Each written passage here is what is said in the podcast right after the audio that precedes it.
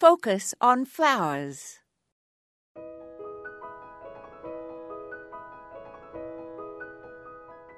Claytonia virginica, commonly known as spring beauty, is only 5 to 12 inches tall.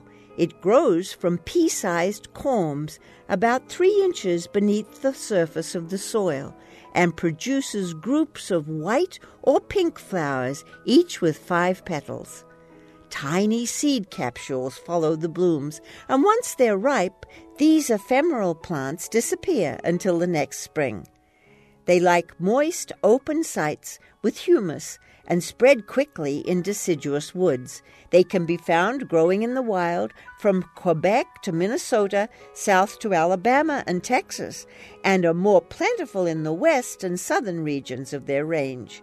In the southern part of their range, they bloom before or during April, and they bloom in May in the northern parts of their growing areas.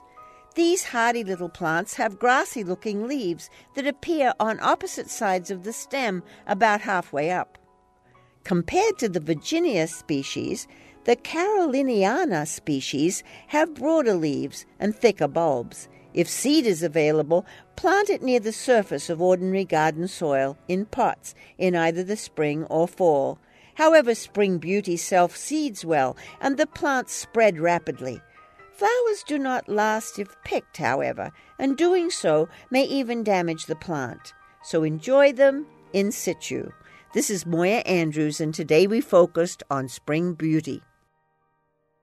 You can now become a fan of Focus on Flowers on Facebook or follow our updates on Twitter.